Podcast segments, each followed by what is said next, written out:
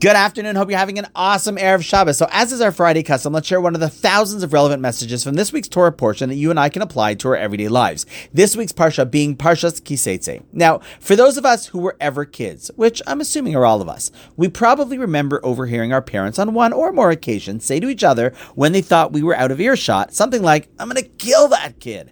And while it's not a nice thing to say, we do take solace in the fact that much more than 99.9% of parents don't actually play out that reality. Thank God.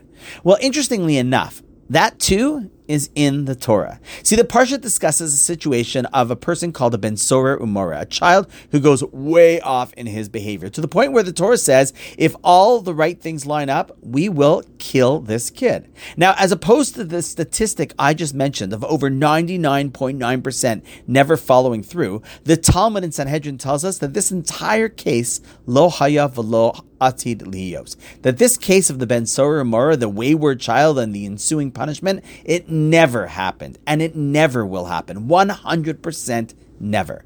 Now, so obviously there are a few questions around why this law exists if we have an assurance that it'll never come up. And while that's not what we'll discuss, some do explain that it's to teach us the severity of what it means for a person to go way off the path off the good ways. However, the question is, why did it never happen? I mean, after all, if the law exists, it could. And our sages point out that it's because there are a lot of factors and requirements and warnings in place before it could ever happen. And therefore, it never happened that all those boxes got checked off, and it never will. And while there are many conditions, too many to discuss on a short podcast, we're going to focus on one. Namely, the Pasuk says that the son doesn't listen to the voice of his mother and his father. And our sages explain that this isn't simply that they each time a parent tells them to do something, they ignore it. It's saying something much more foundational. The voice of the father and mother. What does that mean? See, we've all heard of the strategy of children that they use on their parents of divide and conquer. Get the parents on two different pages, and the kids will almost always win the argument because there's no consistent message coming from the parents. Well, let me tell you, the inverse is true as well. Namely, often parents aren't on the same page when parenting, and then they get shocked when their child goes off in a totally different direction. In this case, the Torah is telling us that it's not the kid's fault. He's not held accountable. It's the parents' fault.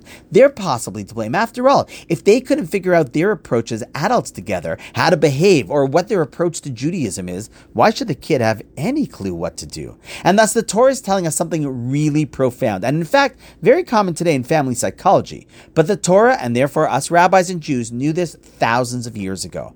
See, I'll have parents speak to me who are worried about their child's behavior or their commitment to their Jewish identity, and rightfully so, there are issues. And they say, Rabbi, you gotta talk talk to my kid.